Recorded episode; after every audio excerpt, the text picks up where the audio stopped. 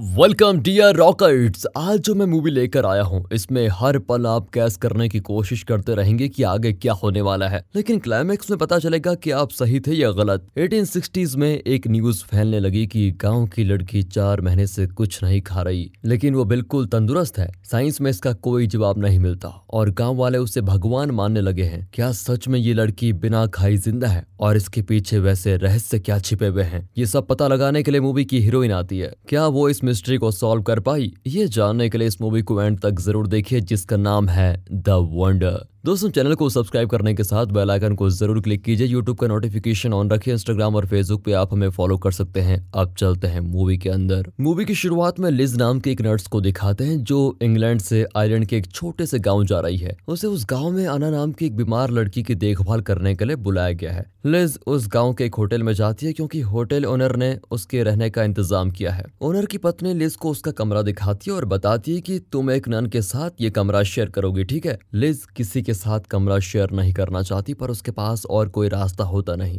अगले दिन वो नीचे आती है तो ओनर की बेटियाँ पूछती है, क्या आप भी अना पर रिसर्च करने आई हैं? लिज हैरान होती है, क्योंकि वो एक नर्स के तौर पर अना की देखभाल करने के लिए आई है। तो ये लड़कियाँ किस रिसर्च की बात कर रही है? लिज नाश्ता करने बैठती है तो अचानक होटल का ओनर उसे बुलाता है की कमेटी मेंबर्स तुम्हारा इंतज़ार कर रहे हैं। लिज बिना खाए चली जाती है। फिर वो लिस्ट को एक कमेटी के सामने लेके जाता है। बीच में एक कमेटी का हेड बैठा है जो कि गाँव का सरपंच है। लेफ़्ट में गाँव का डॉक्टर और राइट में है चर्च का फादर। लिस्ट के पास एक नन भी खड़ी होती है। वे बताते हैं कि जल्द से जल्द अना के बारे में पता लगाना होगा, वरना लोग तरह तरह की बातें करके उसे भगवान ही बना देंगे। लिस्ट पूछती है, क्या उस लड़की को कोई बीमारी है? सरपंच कहता है कि अना ने चार महीने से कुछ नहीं खाया, फिर भी वो ज़िंदा है और एकदम हेल्दी है। अब ये सुनकर लिस्ट चौंक जाती है। दरअसल ये लोग जानना चाहते हैं कि क्या में अना बिना खाए ज़िंदा है। अगर ऐसा है तो उसका रहस्य क्या है? इसी का पता लगाने के लिए लिज और नन को बुलाया गया है। इन दोनों को आठ आठ घंटे की शिफ्ट करनी है और चौबीस घंटे उस लड़की को ऑब्ज़र्व करके कमेटी को अलग अलग रिपोर्ट देनी है की वो लड़की खाना खाए बिना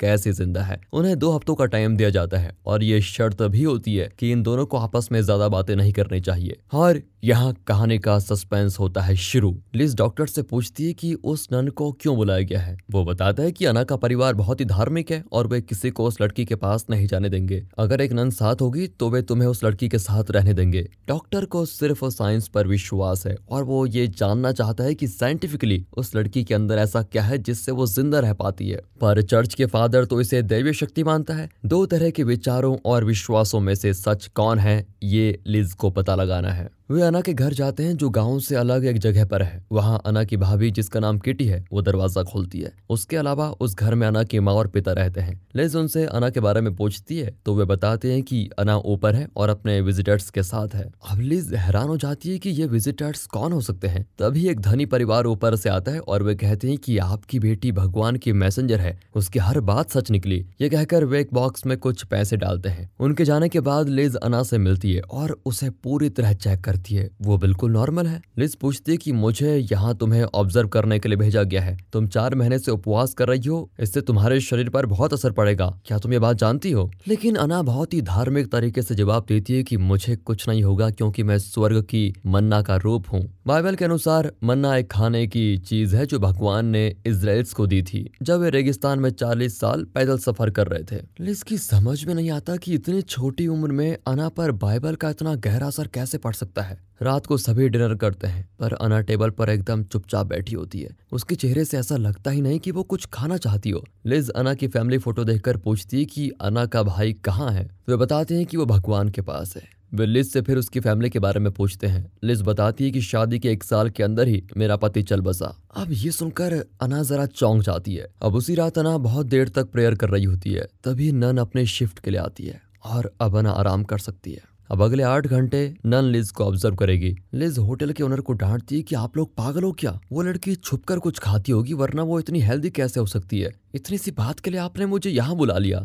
ओनर कहता है कि तुम सिर्फ़ अपना काम करो और दो हफ्तों के बाद रिपोर्ट दो। सुझाव देना तुम्हारा काम नहीं। उसी रात लिज दो छोटे वुलन शूज़ को निकालकर उन्हें बहुत देर देखती है। दरअसल उसका एक बच्चा था जो तीन महीने ही ज़िंदा रहा। उसके मरने के बाद लिज का पति भी उसे छोड़कर चला गया। स्ट्रेस की वजह से लिज को नींद की दवा लेनी पड़ती है, जिसके बिना वो सो नहीं पाती। अगले दिन वो अना के घर जाती है तो रास्ते में अना के भाई की कब्र होती है। घर पर भी वो उसके भाई की फ़ोटो को देखती है और पूछती है, इसकी आँखें अजीब क्यों लग रही है? अना की माँ बताती है कि उसके मरने के बाद हमने उसकी फ़ोटो में आँखें बड़ी कर दी, ताकि वो हमेशा हमें देखता रहे। अब लिज अना को टहलने लेके जाती है। अना पूछती कि मुझे चलना अच्छा नहीं लगता। लेज उसे पानी देती है और कहती है कि खुली हवा में सांस लेना सेहत के लिए काफ़ी अच्छा होता है। अना खाना तो नहीं खाती, लेकिन पानी ज़्यादा पीती है। फिर लेज अना के कमरे को पूरी तरह छान मारती है, क्योंकि उसे शक है अना अपना खाना कहीं छुपा कर रखती होगी। लेकिन अना तो बिना टेंशन के बाइबल के कैरेक्टर्स के बारे में बता रही होती है। वो पूछती है कि आपकी फैमिली आपको किस नाम से पुकारती है? मेरी कोई फैमिली नहीं है। लिज का ये जवाब सुनकर अना उदास हो जाती है।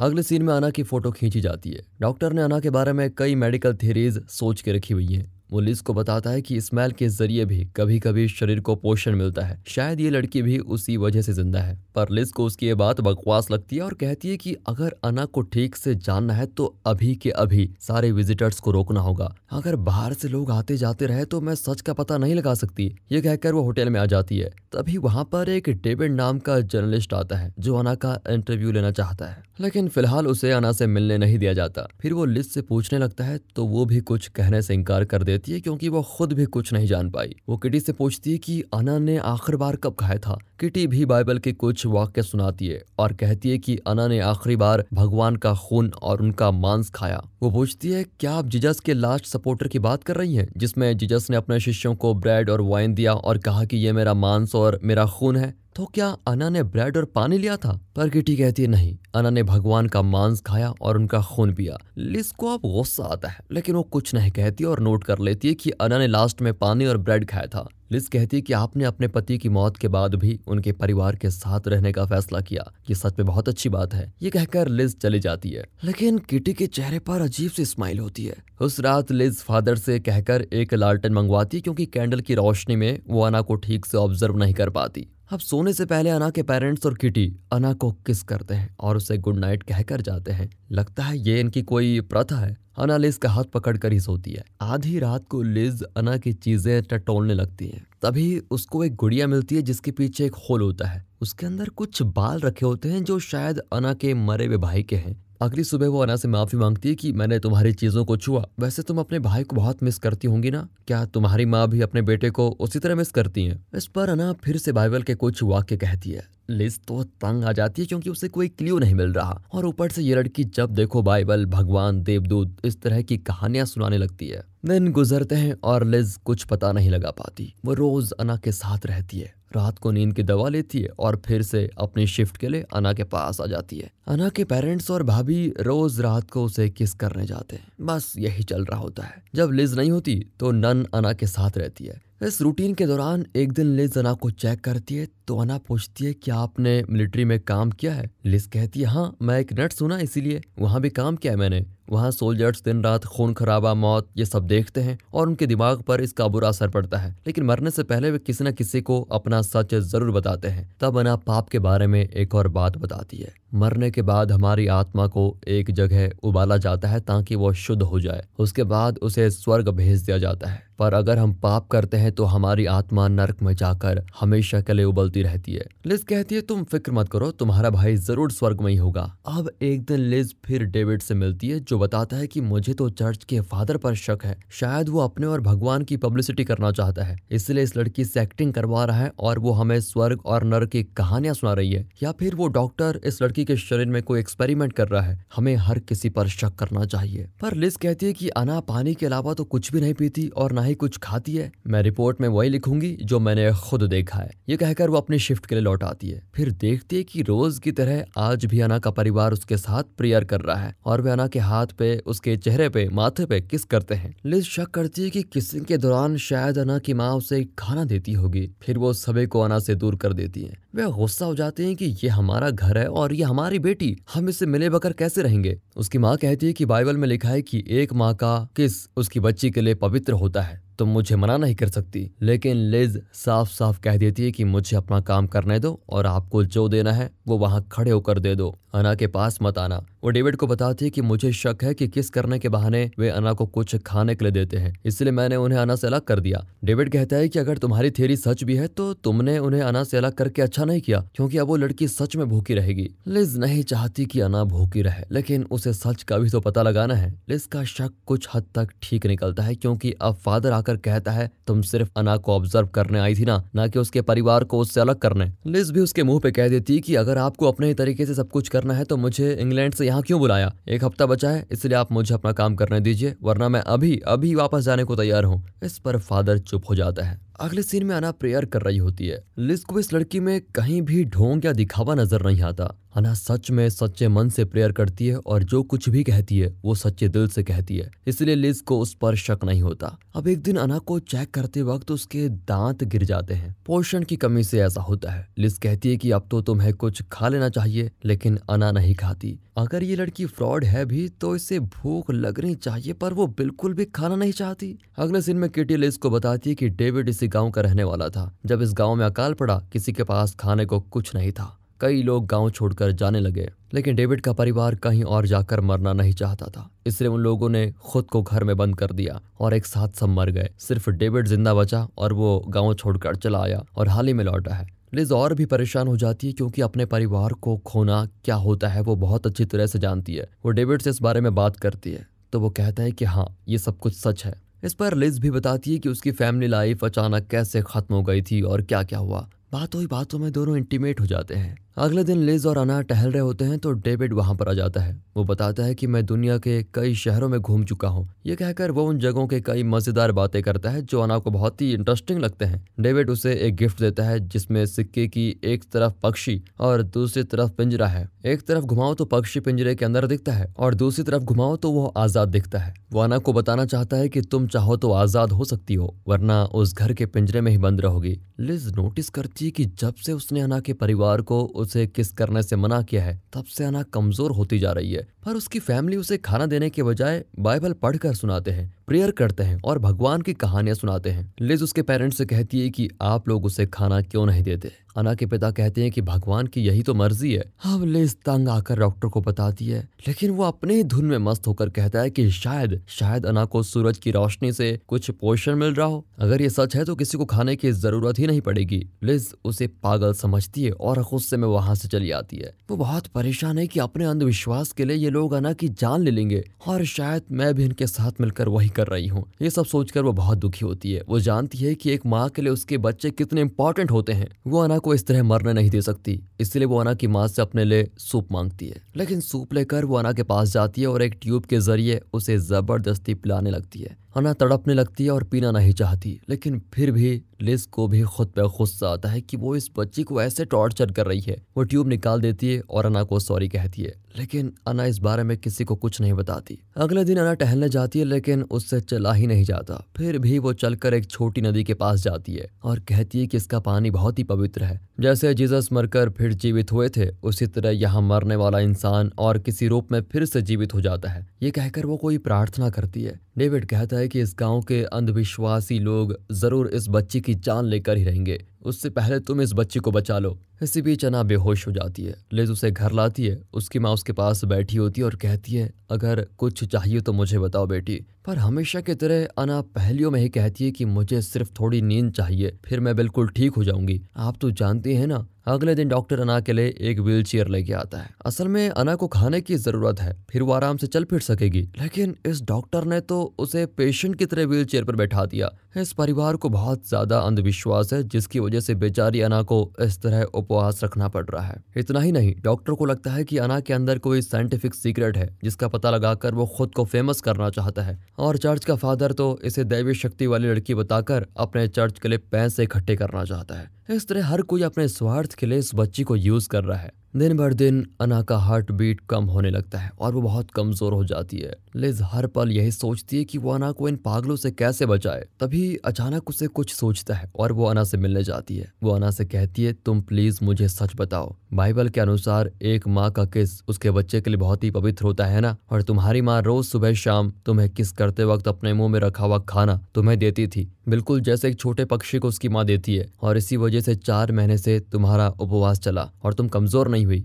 अब मैंने रोक लगा दी तो तुम भूखी मर रही हो। यही सच है ना? है ना? अना रोती भी कहती है कि आप हमारे धार्मिक विश्वास को नहीं समझेंगी। ऐसे उपवास रखने से नरक से एक आत्मा स्वर्ग आएगी। लिस पूछती है, तुम लोग किसी आत्मा को नरक से निकालना चाहते हो? ये क्या है? और यहाँ पर ये लड़की एक घिनौना सच बताती है, जिसको सुनकर तो रोंगटे खड़े हो जाएँगे। इस परिवार ने इस बच्ची को ऐसी ऐसी कहानियाँ सुनाई, जिसकी वजह से ये लड़की ऐसे खतरनाक उपवास रखने को तैयार हुई। वो बताती कि मेरे भाई ने एक पाप किया था। उसने दो लड़कियों से शादी की थी, जो बहुत बड़ा पाप है। लिज पूछती है कि किटी तुम्हारी भाभी है तो वो दूसरी लड़की कौन है? अना कहती है, वो लड़की मैं हूँ। अब लिज शौक हो जाती है। असल में जब अना नौ साल की थी तो उसके भाई ने उसे फुसला कर उसके साथ शादी कर ली। उस उम्र में लिज नहीं जानती थी कि उसके साथ क्या हो रहा है। पर उसके बाद अना का भाई बहुत बीमार पड़ गया और मर गया। तो इस परिवार को लगा कि उसके पाप की वजह से वो मर गया था। उनका विश्वास था कि उस पाप में अना भी शामिल थी। इसलिए उन्होंने इस बच्ची को ऐसी कहानियाँ सुनाई, जिससे अना को विश्वास हो गया कि उपवास रखकर वो मर जाएगी तो नर्क में चली जाएगी